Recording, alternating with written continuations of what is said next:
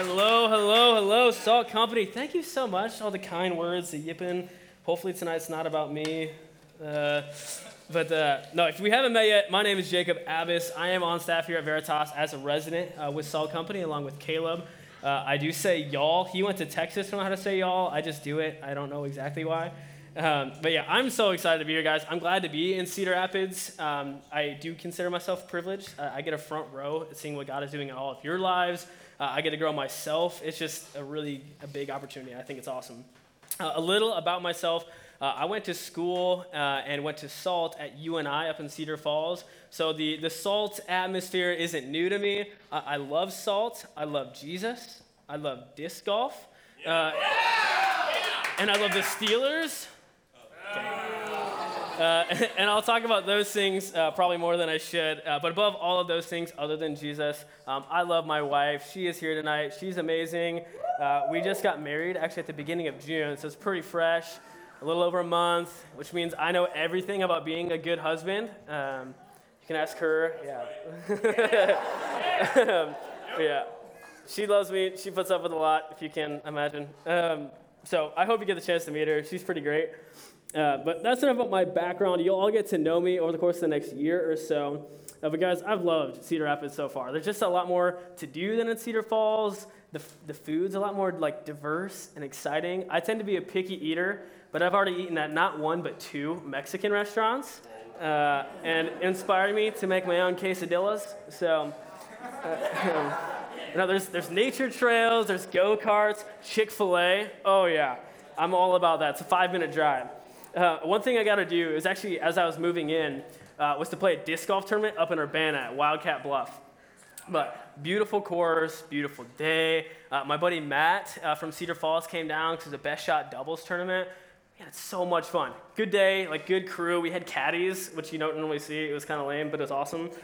Um, so we get through the first like 15 holes, uh, and we're leading the tournament. Like we had the best scores out of anybody in the tournament. It was like it was going perfect. It was like just how I had seen on my vision board. It was awesome. Um, but things kind of turned through the end of the round. We, we got some pars, picked up a couple bogeys. All of a sudden, we're like middle of the pack. And I was, I was fuming. I was so upset. I was angry, and it started to ruin my day. I was in my head. I'm thinking about scores and what would happen if I missed. I wasn't even focusing on what the next shot was. Uh, I, I, just, it just got worse as the second round went on. Now, for something like disc golf, I should be able to just kind of laugh it off. Be like, ah, it's just a sport. Like I'm here for fun. It's all right. I'll get it next time. Woo. Uh, but I couldn't. Like I couldn't stand that I was playing so poorly. Like I couldn't focus on anything about but how poorly I have been playing. Now it might sound kind of silly to you if you've never even heard of a disc golf tournament. Um, but what was happening to me in that tournament is what so many of us do in our own lives. I started to find joy and my identity, who, what I'm about, who I am in disc golf. I mean, I love disc golf. I do my best to improve, to succeed. But in this moment, I put disc golf in a place that it wasn't meant to be. And because of that, when things started to turn from my expectations, I lost my joy and I got frustrated. See, we all have things that, if we're honest with ourselves, we have put on too high of a pedestal. And I found part of our identity in those things. Maybe for you, it's that job that you want so badly that you're willing to step on somebody else just to get there. Maybe it's that guy or that girl that you like so much that you're willing to ignore advice from friends and family and break those relationships just so that things can stay the same. Maybe you care so much about how people see you and this person you've become that sometimes you don't even know who you are anymore. Guys, we have an identity problem. We, as a culture, have lost sight of who we are and what we're here to do. And if something doesn't change soon, you're going to pursue whatever it is that you put your identity in and be left unsatisfied and empty. We all know that feeling. The feeling of anxiety that comes when a big assignment is due, and we don't know what we would do if we don't get that A. The, the feeling of frustration or sadness, an identity has been placed in our appearance. And the mirror just doesn't look quite how we wanted. And as we look back, we realize that it never really has. You see, these things that we so often place our identity in change so frequently. If your identity is in your finances and the comfort that that provides, but you have a house fire or your car breaks down, what do you have? If your identity is in your athletics, but you get injured and you don't know if you're going to get to play again, what do you have? Guys, these things we've, are, we, we've attached ourselves to for comfort and security are like building a house on sand. Eventually, it will give out from under you, and you'll be left with nothing but pieces. So, if we can't put our identity in things like jobs, schools, relationships, those types of things, where can we find our identity? Who am I? What, what am I here for? And now, to catch you real quick, maybe some of you are thinking, Jesus, and you've already checked out. Got that one marked. But how are we actually doing that? How do we actually give our lives to Jesus and find identity in Him? Well, tonight, Paul, the author of the Philippians, which is the book that we've been going through this summer, is giving us the answer to this. And what I want you to ask yourselves as we break down Scripture tonight is this What am I putting my identity in now? And is that what it should be in? What am I putting my identity in now? And is that what it should be in? So if you have a Bible, you can turn with me to Philippians 3. That is where we'll be camping out. Philippians, uh, it's found in the New Testament, last quarter of your Bible, uh, if you need help finding it. Uh, Philippians 3 is where we will be. So, this passage breaks down uh, into three sections. We'll analyze them kind of separately and bring them together to show a whole picture at what Paul is trying to get across to us. Uh, so, the first message in the first three verses. Verse 1 In addition, my brothers and sisters, rejoice in the Lord. There could be an entire, endless series of sermons based on this one phrase rejoice in the Lord. Sometimes, as Christians, we kind of overcomplicate what living like a Christian looks like and forget to simply acknowledge that there's a God that loves you, sees you, and created each and every one of us and has given us something to rejoice in. We weren't designed to see God as this cold, judging lawmaker, but rather a loving father the entire letter that Paul is writing here is for what purpose? Joy. Finding our joy in the only thing that can actually sustain it, and that is our God. The God we serve handmade us out of the dust and breathed the breath of life into us like a father with a newborn baby. If your view of God is some big guy up in the clouds with a gavel, maybe like wearing a, a wig and shaking his head at you when you mess up, you don't know the God of the Bible, the one true God. God loves us enough that he gave his one and only Son to die for us. And, and, there's a reason that Paul has to keep reminding the Philippians and us to rejoice in the Lord. The rest of verse 1 says, To write to you again about this is no trouble for me and is a safeguard for you. Paul knows just how easy it is for people like the Philippians and people like us to forget to rejoice in the Lord and rejoice in other things we start to see God like that homework that we know we probably should do, we don't really want to do. You kind of shove it off to the side, you know, out of sight, out of mind. Uh, so the question is, what does it look like to rejoice in the Lord? Uh, maybe a better question, just to start off, is what does it look like to rejoice in anything? Well, as I said earlier, I love the Pittsburgh Steelers. Uh, my dad's been a fan for about 45 years. I follow right in his footsteps. Uh, and the first memory that I distinctly remember being a Steelers fan, 2009. Sorry if, sorry if there's any Cardinals fans in the room. But Super Bowl 43, Steelers Cardinals, Kurt Warner, UNI guy. I remember I was wearing an Iowa jersey because at the time I thought they were the same team. Uh, but I, am in the living room, my aunt and uncle's place. We got the game on. There's like this tension. Some people wanted the Cardinals to win because Kurt Warner played at UNI. My family's had season tickets for forever. And then I didn't know who he was, so I'm just cheering for the Steelers or Hawkeyes, I guess. Um, and, and, then I just remember that last minute of the game, that you know, the pass, Santonio Holmes, end zone, the catch, the toe tap, the signal, the chaotic celebration that I had, legendary. I mean, I'm taking bottles of water and dumping it on myself and screaming, running around the house and throwing stuff. Like, the, the only way to describe my reaction to that game was joy. I was excited, I was happy, and I responded by rejoicing in the Pittsburgh Steelers. Rejoicing literally means to show great joy or delight. Now, I rejoice in the Steelers by celebrating and dumping water on myself. Woo! Uh, I rejoice in the Lord by obeying Him, spending time with Him, and sharing His joy with the people around me.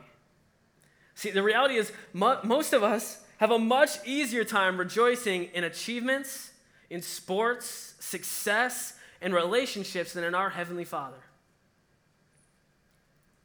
It's easy for us to be bought in and excited for the things of this world and the things that we are doing, but we forget the greatest command to love the Lord with all of our hearts, minds, and souls. Guys, what would it look like if we responded to God like we respond to our favorite team succeeding or getting that job we wanted?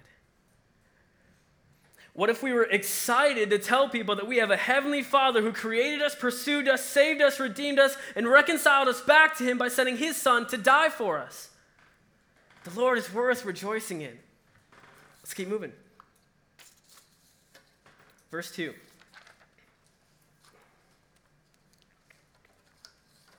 Sorry, first time. Watch out for the dogs. Watch out for the evil workers. Watch out for those who mutilate the flesh. For we are the circumcision, the ones who worship by the Spirit of God, boast in Christ Jesus, and do not put confidence in the flesh. All right, who are the dogs? Who are these, these evil workers? I mean, mutilating the flesh is some pretty aggressive language. Uh, well, the word that is used here in the Greek uh, for dog is kuon. So kuon means dog or impure mind, man of impure mind. Now, it was common in this time for the Jews or God's you know, people, people who knew the law, to call the Gentiles or all other people who didn't have the law dogs or kuon.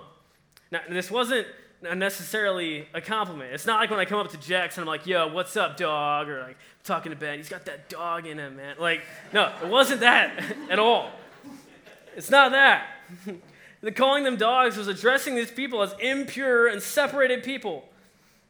So, so the dogs are people who don't acknowledge or believe in God, who are passionately living uh, in their sin. People who don't know God. So the Gentiles uh, are the dogs. Who are the evil workers? Well, evil workers were, you know, to put it simply, false teachers. These false teachers. They were people uh, that might have like known God. They, they knew the law of God, but they didn't know the heart of God and didn't keep a pure mind. They would suppress and twist the truth in Scripture. They'd tell lies and slip things in. They'd seek their own glory, make themselves look great, uh, and ultimately they pointed people away from the truth about God. They manipulated, damaged, and mutilated God's design for man. They caused damage to the people of Christ and to all people who heard their teaching. So, the warning to the Philippians in this section is to steer clear of these two types of people. Why? Why should they avoid these types of people? Because we, meaning the church, are the circumcision, meaning the set apart people of God, the people of God, the ones who worship by the Spirit of God, boast in Christ Jesus, and do not put confidence in the flesh. The Philippian church is following Jesus, or trying to, and Paul's goal for them is to rejoice in the Lord and follow Jesus, not other people or influences.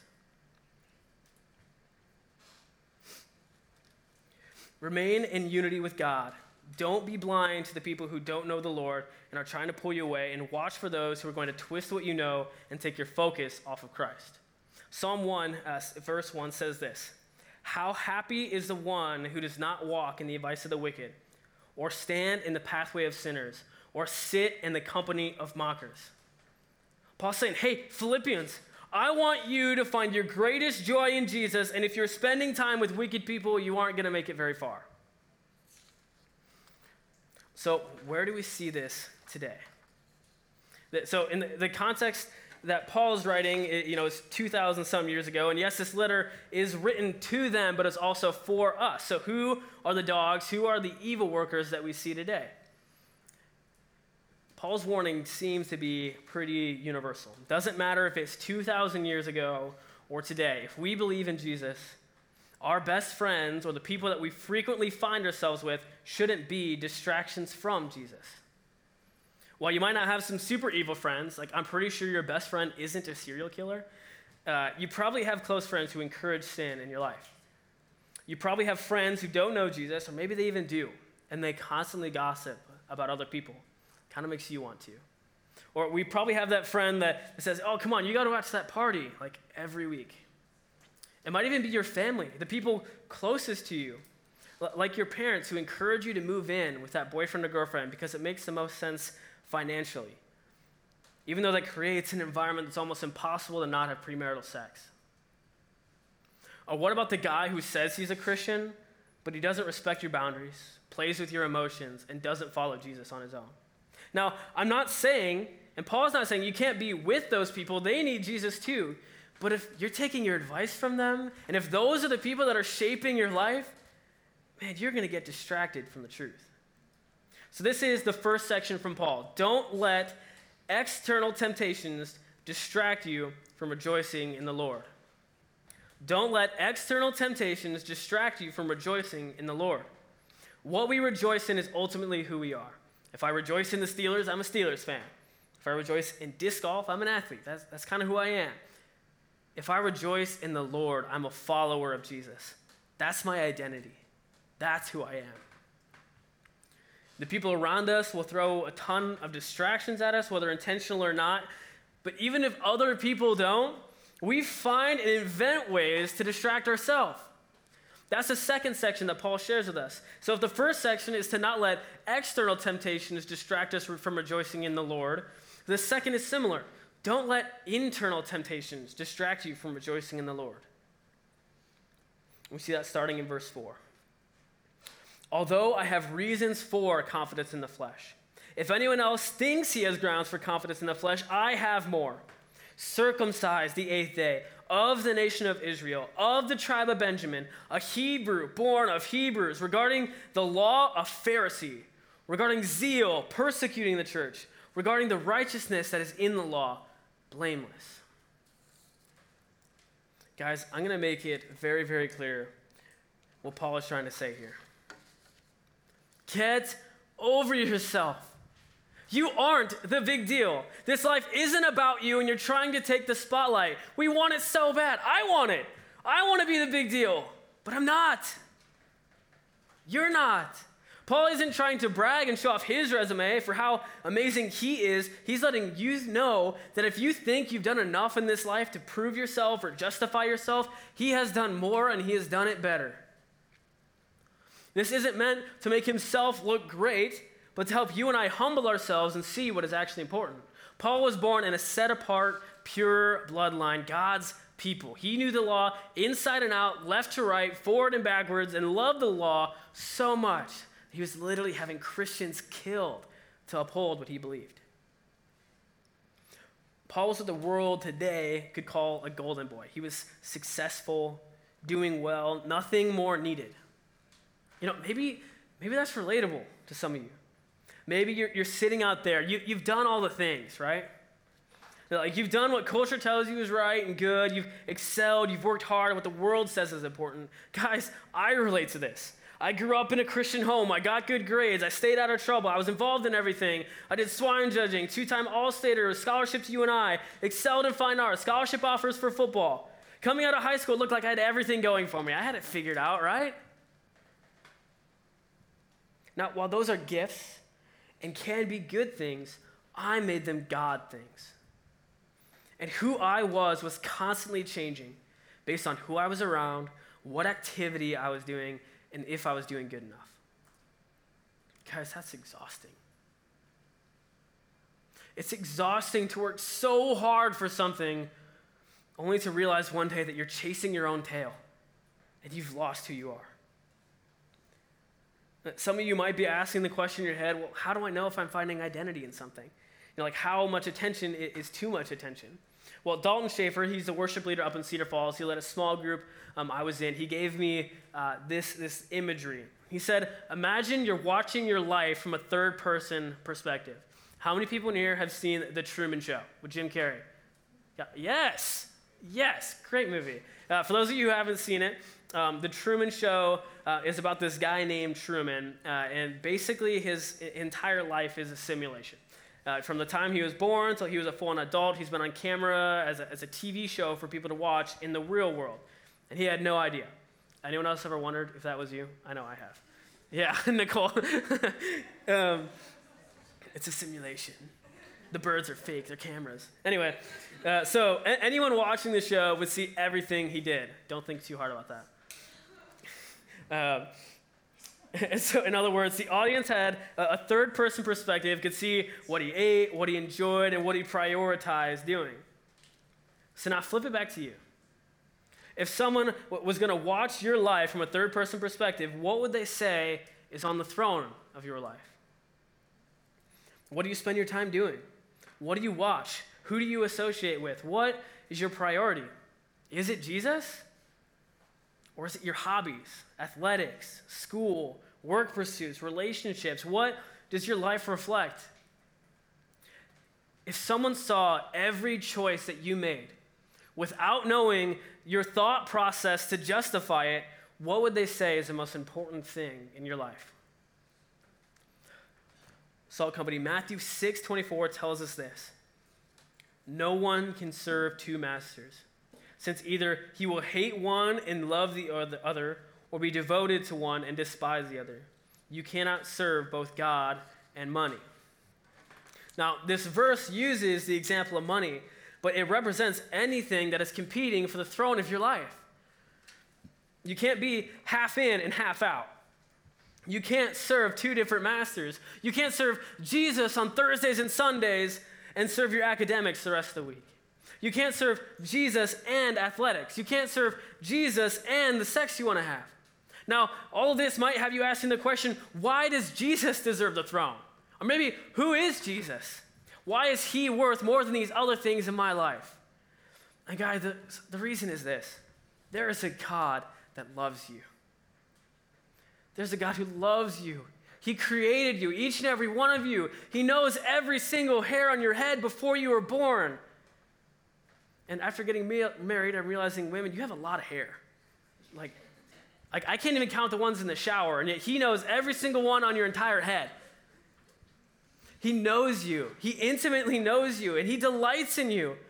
And because He loves you, He gave you these guidelines for how to live an abundant life that's focused and committed to Him, how you can, can honor Him and, and find joy and build up other people. And we said no. You said no. I said no. We passionately say no. God, my way is better. I know what's right. I know what's good. This, this feels okay. This is what everyone else is doing, so I'm going to do it too. We go outside the guidelines that He set for us, we, and that's called sin. Sin separates us from God.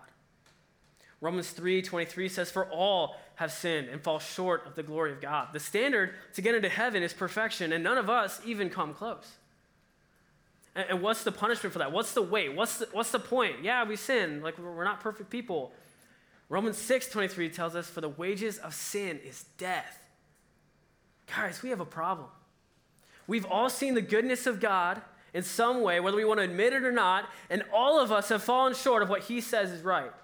And because of that, we're choosing to walk away from God and receive the punishment that is eternity spent in hell, separated from Him. Not because God is cruel, but because we're saying we don't want your way. And that's the alternative. But God didn't let the story end there. Romans 6:23 ends after saying uh, for the wages of sin is death. It says, "But the gift of God is eternal life in Christ Jesus our Lord." Amen.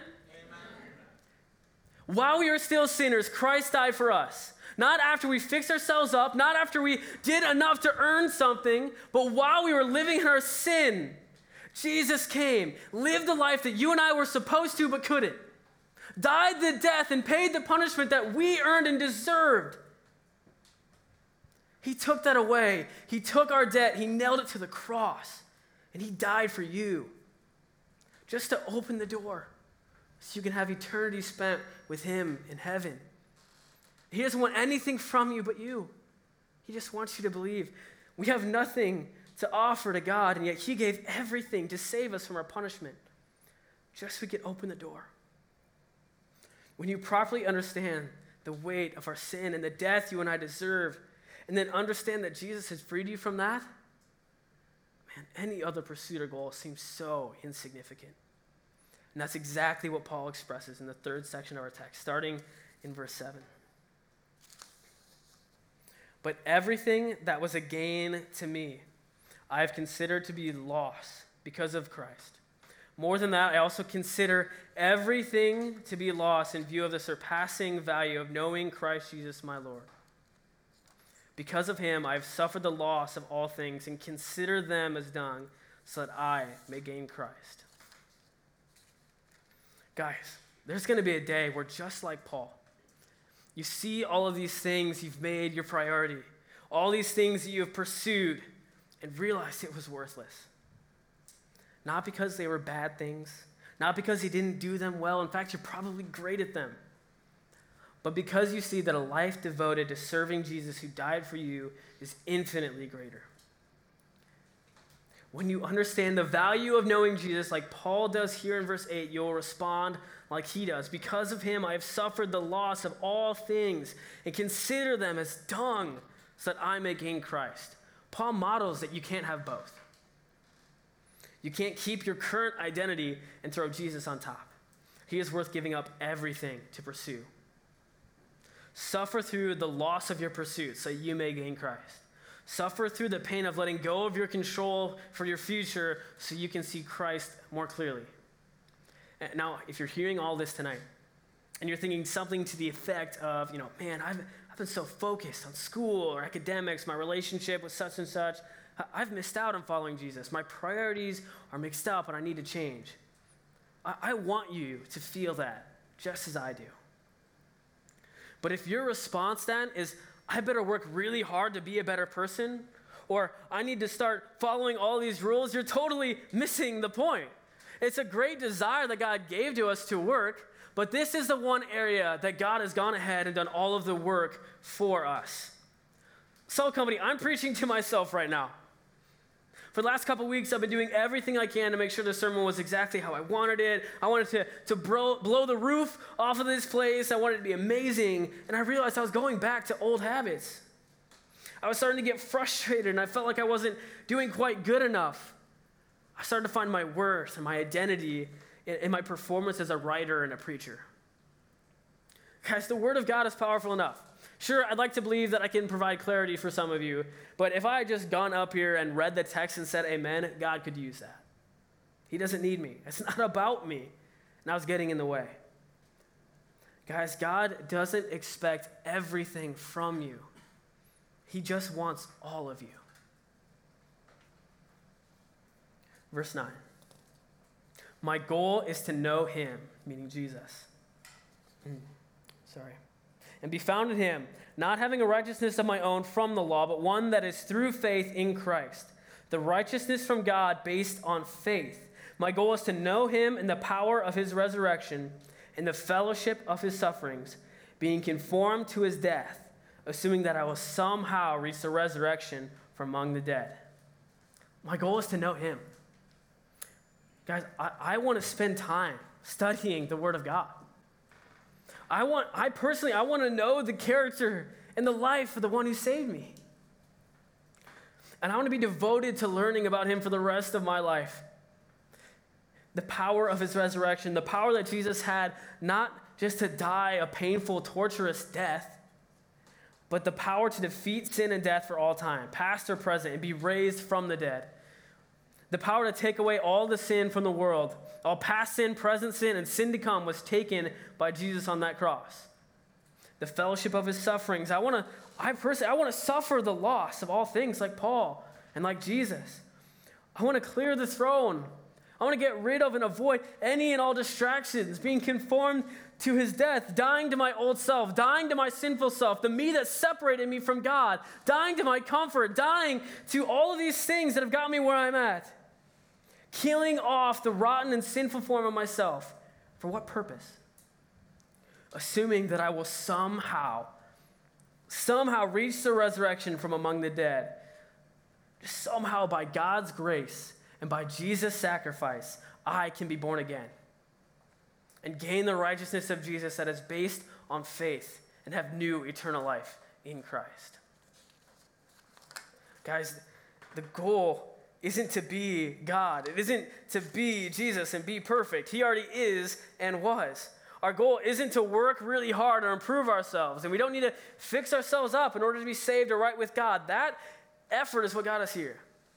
We have no power to earn our way. We can work as hard as we can ever imagine and obey every command of the entire Bible for the rest of our lives, which is impossible. And we still wouldn't be worthy to enter heaven. God has a standard to get in, and that standard is perfection. On our own efforts, on our own merit, we don't even come close. We have absolutely nothing to offer within us. The reason we have access to heaven is because of Jesus' sacrifice on the cross. He took away our, our sin, took it upon himself, and on top of that, clothed us with his righteousness. Our only goal is to know Jesus, be found in him, and in doing so, we receive eternal life, not because of any good we have done, because of the work that Jesus already did for, for us. All we have to do is believe and receive. So we have our three sections. Section one, don't let external temptations distract you from rejoicing in the Lord. Section two, don't let internal distractions, uh, temptations distract you from rejoicing in the Lord. And third, know and follow Jesus to inherit eternal life. Know and follow Jesus to inherit eternal life. So, how does this all come together? What, what am I trying to say? What is Paul trying to convince the Philippians of? What is he trying to convince us of? The answer is this an identity rooted in Christ is more valuable than any passion, pursuit, or pleasure. I'll say it again. An identity rooted in Christ is more valuable than any passion, pursuit, or pleasure. Avoid the temptations to get distracted from rejoicing in the Lord so you can find your identity in Christ alone. That's the message. Surrender your pursuits that are unfulfilling and leave you empty and respond to the call to know Jesus and rely on Him alone to satisfy you. how do we do that? Well, has anybody uh, ever gone to an event for the totally wrong reason? Like any guys coming here just to meet a girlfriend? Hey, I found my wife at Salt Company. It's not a bad strategy. Just throwing that out there. Salt plug. Uh, I mean, I, I, don't really care why you came. I'm glad you're here. I care about why you stay. You know, all those things. But anyway, uh, when, I was like four or five, uh, when I was like four or five, my high school football team was playing for the state championship. I didn't know what the word championship meant. Uh, what I knew was that football games meant playing football with my friends. I lived for two hand touch football, and that normally ended with several concussions, bleeding knees, and a stern talking to from the principal. Uh, so we get to the state championship game. I got there, and I found out that it was at the Dome at UNI, which was amazing. Uh, but I quickly realized that there's not a hill or a field to play on. Uh, and I was upset. Like, that's what I was there to do. I didn't care about the actual game. I don't know the players. I just want to play my game. Like, this is lame. And, like, as much as it sounds like kind of fun, not really. Like, I don't really want to moss my buddy Sam and then go rolling down the cement stairs. Like, that's not happening. Uh, and so we realized that you could actually get a stamp and, like, leave the dome and you can come back in for free and parents don't have to come and get you. Uh, so we went outside after the game started, uh, after the kickoff. You know, we were, we were courteous. We watched the kickoff, the national anthem. Uh, we went right outside, started playing football. There's no one out there. They might have been at the game or something. I don't know. Uh, we could play rough, we could tackle, whatever we wanted. We had free reign over this, this area outside the dome. You know, every once in a while we'd hear these like loud cheers. We'd go pretend to care. We'd peek in the window. What's going on? You know. And we go back to our game. In the moment, it was like we're living our best life. This is what we want to do. See, I was there for the wrong reason. Uh, then people started flooding out of the stadium. We realized the game was already over. My parents came up to me and they were red. One, because of face paint, uh, but two, because they were pretty upset with me. You know, Jacob, we just won the state championship. Where were you? We came here for the game, and you were nowhere to be found. You missed out. Now, we haven't been back to the Dome since then. I will most likely not get the chance to watch my school win the state championship ever again. I missed my chance because I didn't realize the weight of what was happening right in front of me, and I was focused on my own desires. Guys, don't be like little me. There's something so much bigger than our own interests and pursuits happening right in front of us. Don't let tonight be like that game was for me. If you're just checking this out for the first time, if you, if you don't know what everything is about, don't get distracted by everything. Just understand this Jesus came to the earth and lived and died to free you from the sins that you have committed and is inviting you to trust in him. He's already won the championship. For you, a step you can take tonight is to repent and believe. That means to acknowledge you've sinned against a perfect God and deserve his wrath, but he sent Jesus to die for you. And you are freed from that punishment and are now receiving eternal life through faith. If that's you, find me, find a student leader, someone on staff. Like, we'd love to have that conversation with you and pray for you. Just don't wait. Have the conversation before you leave. There's just so much more to life than what's right in front of you. And the reality is this this is for all of us. There's one day that every knee will bow and every tongue will confess that Jesus is Lord. So, will you kneel now or on the day that Jesus comes back and it's too late? Maybe you're, you're outside looking in or distracted by your own game. Maybe you've heard all this before, but like me, you were outside the stadium and you'd hear people cheer, like get excited about Jesus, you know, but you kept doing what you were doing. Maybe you've heard the gospel for your entire life, but you've never accepted the invitation to trust in Jesus and pursue him with your whole life. Don't let tonight be another time you hear the gospel and fail to respond accordingly. Don't keep playing your own game because Jesus is coming back. Those who have put their trust in Jesus will have eternal life with him, and those who have not trusted in Jesus will continue to walk down the path they chose to separate themselves from God and hell. And on that day that Jesus comes back, each and every one of us will face one of those two places.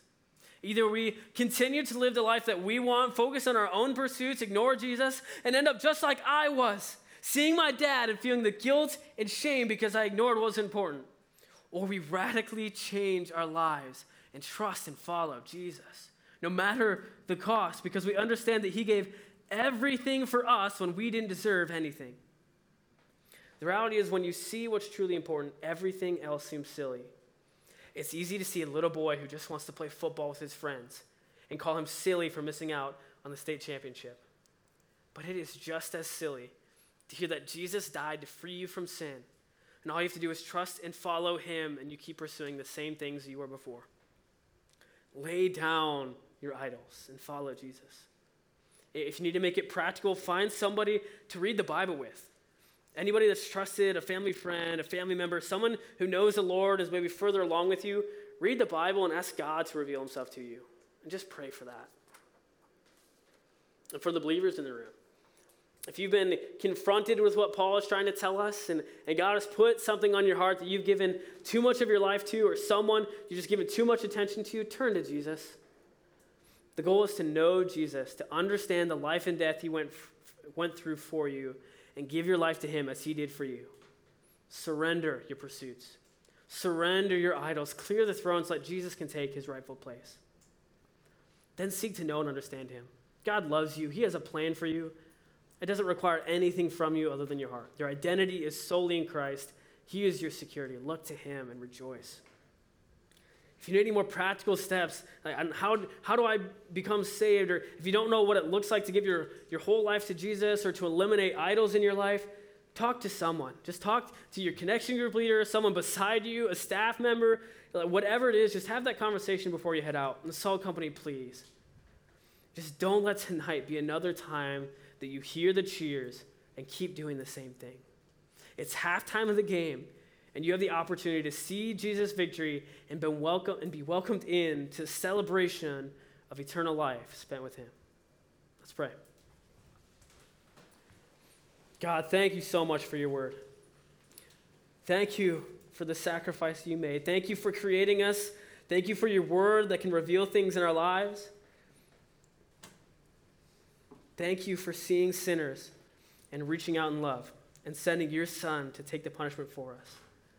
God, as we leave, just help us to identify the things we've given too much attention to in our lives, the things we've made idols and put before you, things that are competing with Jesus, and help us to eliminate those things. Help us to be your people who know and love you and know how to rejoice in you. In Jesus' name, amen.